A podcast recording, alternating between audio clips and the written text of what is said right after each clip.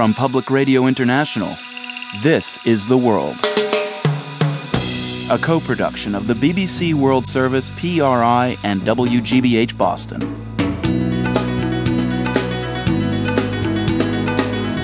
It's Thursday, March 29th. I'm Marco Werman.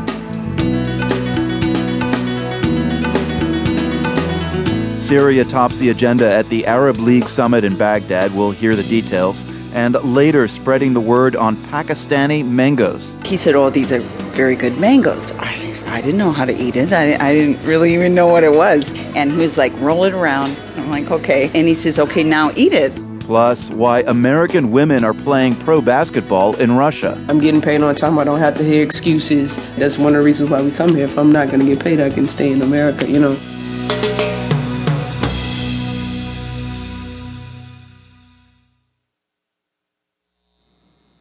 BBC News with Marian Marshall. Arab leaders meeting in Baghdad have called for the United Nations-backed peace plan for Syria to be implemented immediately and completely.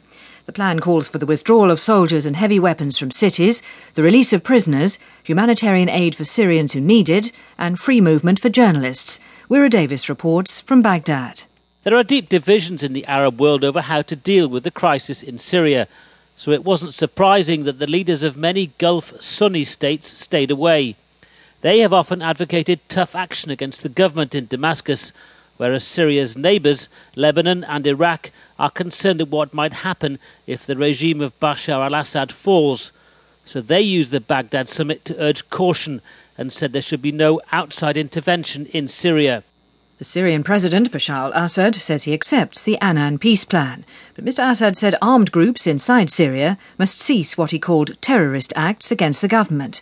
On Thursday, at least 20 people were killed in clashes inside Syria. Meanwhile, Britain has announced an extra $700,000 of support for Syrian opposition groups. The British Foreign Secretary said the money would provide non-lethal support to Mr Assad's political opponents. Talks on the political crisis in Mali between West African heads of state and military leaders of last week's coup have been postponed. The plane carrying the head of the delegation, the president of Ivory Coast, turned back as supporters of the coup occupied the airport runway in the capital, Bamako. Thomas Fessy reports. The presidents of Ivory Coast, Burkina Faso, Benin, Niger and Liberia decided to meet at Abidjan Airport to discuss what to do next with regards to the Malian crisis.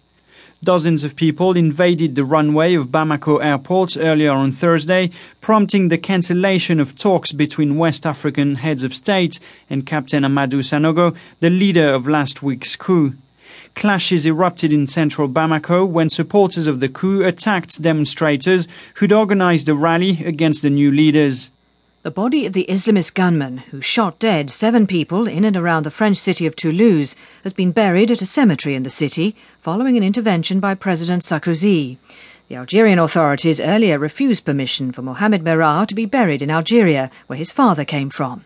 Chris Bogman is in Toulouse. The town hall in Toulouse said they would allow the burial to take place here. And then he said it was up to the state to decide. So he had a ping-pong all afternoon deciding what to do with a body that nobody wanted. And then the mayor of Toulouse decided, he said he had no choice. The French state told him he had to deal with the situation.